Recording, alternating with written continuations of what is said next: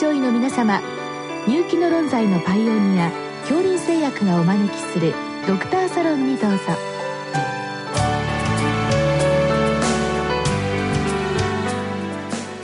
今日はお客様に国立循環器病研究センター研究所病態代謝部脂質代謝研究室長小倉正恒さんをお招きしております。サロンドクターは防衛医科大学校教授池脇勝則さんです。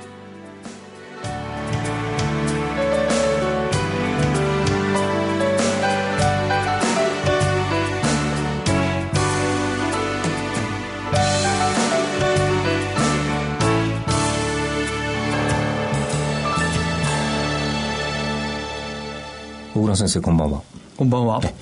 小倉先生の勤務されている国立循環器病センターは、ちょっと大げさすぎかもしれませんけど、日本一、家族性の高コレステロール血症を見ておられるという意味で、LDL 関連の質問の時に来ていただくんですが、今日はちょっと違います。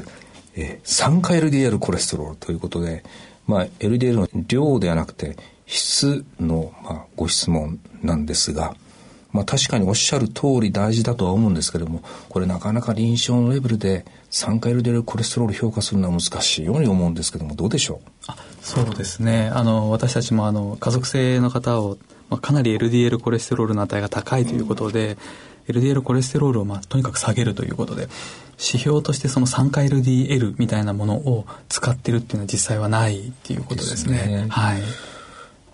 おそらく LDL が高ければ、そこから酸化変性する LDL が高いだろう。すなわち動脈硬化、弱性が高いだろう。でもおそらくは LDL コレステロールを下げるというのが、ひいては酸化 LDL コレステロールも下げるかなというような感じでしょうか。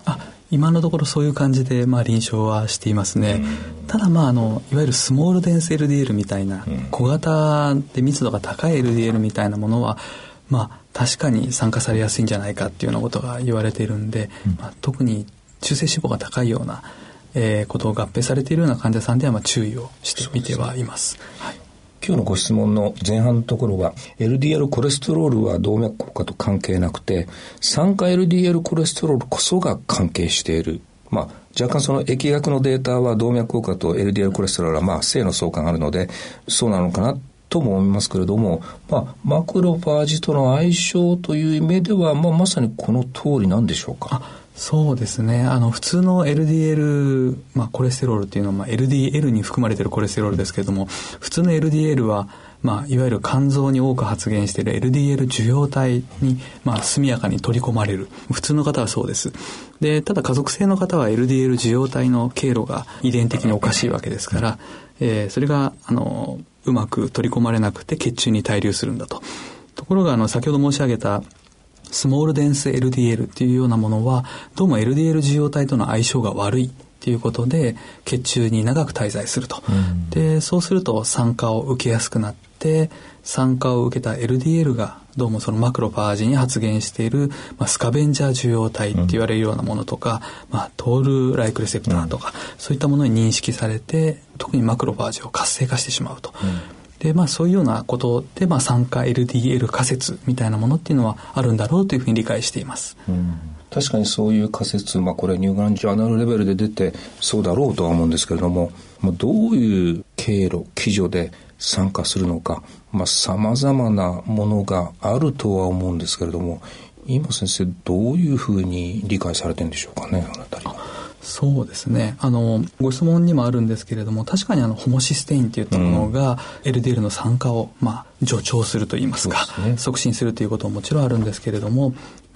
他にですね、別の酵素、例えば15リポキシゲナーゼだとかミエロペルオキシダーゼだとか、そういうような酵素だとか、あとは金属イオンみたいなものによって非特異的に LDL が酸化されるみたいなことも言われています。されやすい LDL、あるだろうし、あるいはその、されるとして、LDL は先生、血管内皮の間から、血管壁に入っていきますよね。そこで酸化修飾を受けるのか、あるいは場合によっては血中でなのか、このあたりとの程度を先生は分かってるんでしょうね。明快なことはちょっと分からないんじゃないですか。ただ血管内膜でもう受けるんじゃないかっていうふうには言われていますね。今日のご質問ですと、その LDL のコレステロールが全て酸化 LDL コレステロールになるのか、ちょっと全てはちょっとならないような気がするんですけれども、どうでしょうね。いわゆる小型ではない普通の LDL はもうどんどんこう、例えばそのホルモンや、単純酸生体膜の材料としてのコレステロールを運搬するわけですから、それは速やかに LDL 受容体を介して必要なところに取り込まれると、そして肝臓にもきちんと、取り込まれて回収されると。で、おそらくその余った長く停滞した酸化されたものだけがっていうことですので、多くの LDL 中のコレステロールは酸化されないというか、普通に取り込まれるんだろうというふうに考えています。おそらく全てというよりも、おそらく一部、ただどのくらいかという正確なデータは、そもそも酸化 LDL コレステロールをきちっとこう測るというassayが、なかなかないように思うんですけれどもね。そうですね。先ほど申し上げたように、その酸化のプロセスっていうのはたくさんあるわけですね。で、LDL っていう粒子を考えると、私いつもおまんじゅうに例えますけども、コレステロールとか中性脂肪が入っているのはあんこの部分で、外側には皮の部分にはリン脂質とかタンパク質とかそういったものが載っています。で、その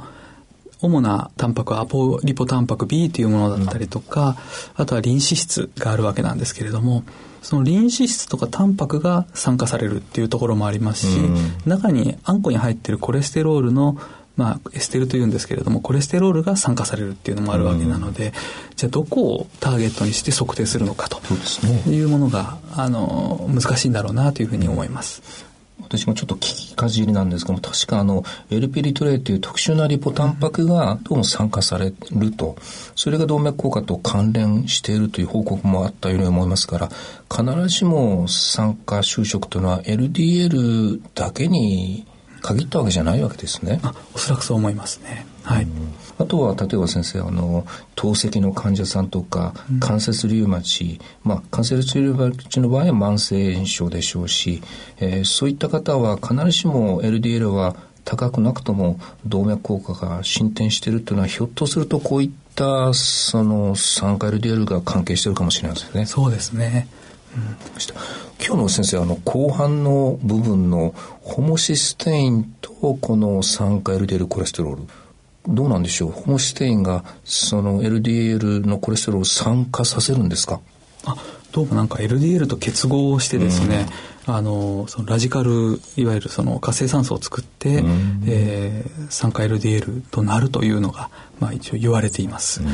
確かにホモシステインの歴史というのは、確か何かの構造欠損症でホモシステインが高いという症例が、どうも早期の動脈硬化ですよね。もう随分古い1969年っていうふうに言われてますけども、そのホモシスチン尿症の患者さんが随分若くして動脈硬化を起こしているっていうことから、急に注目を浴びたっていうふうに聞いています。そうするとホモシステインと動脈硬化のはいろんな基準があるにしても、その一つはこのご質問の先生がおっしゃるような酸化 LDL コレステロールを介したものは考えられると。そうですね。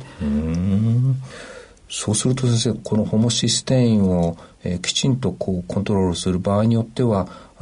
下げるような手段というのは先生、一般的にどんな方法ですか？そうですね。まずホモシステインがどういう人で高いかっていうお話をさせていただくと、加齢とかですね、男性っていう、いわゆる生理的な、あと閉経後の女性もそうなんですけれども、そういった人で高いっていうことが分かっていて、生活習慣だと喫煙とかコーヒーが関与すると言われています。あとはその遺伝的な背景で、MTHFR メチレンテトラヒドロ葉酸という還元酵素というややこしい名前の酵素があって、それの遺伝子多形によって決められているというのもあります。で、特に注目されているのが、ビタミンの B6 とか B12 とか葉酸、こういったものが不足している方で高いということが分かっています。で、ホモシステインが高い、血中のホモシステインが高いということで、確かに冠動脈疾患とか脳卒中のリスクが高いとかですね、またそういう患者さんの血中濃度で高かったんだっていうようなエビデンスがありましたので、実はビタミンの B6 とか B12 とか葉酸を使ってホモシステイン下げるとどうなるかというようなことも、実際に臨床試験としては行われています。どうだったんですか先生、結果は。これはですね、小規模では効果があるというのもいくつかあったんですけども、大規模2006年に、ニューイングランドジャーナルメディスに出てるんですけれども、HOPE2 という試験です。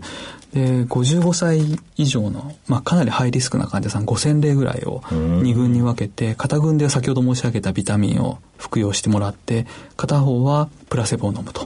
で、5年間ぐらい追跡したら、確かにビタミンを飲んだ群ではホモシステインは下がったんですけども、残念ながら心血管イベントには差がなかったという、結果になっていますね。はい。なかなかその観察研究あるいは前向きで何か関係があったとしても、案外と介入すると予想通りに出ないことはありますけれども、ホモシステインも今のところはっきりとした、介入の有用性を説得できるほどのエビデンスはまだないと。そうなりますね。はい。先生、最後に今日お聞きの、先生としたら、酸化 LDL コレステロール、動脈に関係しているんであれば、やはり例えば LDL コレステロールを測定すると同時に、この酸化 LDL コレステロール、そのものでなくても何かそれを、指標になるような検査はないのかということなんだろうと思いますけれども、これ全くそういう方法なかったでしたっけ。マロンジアルデヒドって MDA っていうものがあって、MDA、LDL って一応測ることはできますね。あとはもう間接的になりますけれども、小型の LDL を予測するような、トリグリが高い方とか、あとは LDL コレステロールアポBで割った比だとか、こういうようなもので小型 LDL があるんじゃないかなっていうような、リポタンパク電気映像とかもそうですけどね、そういうので予測するっていうのが現状かなっていうふうに考えています。なかなかそこをパッとリスクが高いよそうじゃないよというのが、パッと返ってくるような検査が出てくればいいんでしょうけれども、今のところまだ開発中というところでしょうか。そうですね。はい。ありがとうございました。はい、どうもありがとうございました。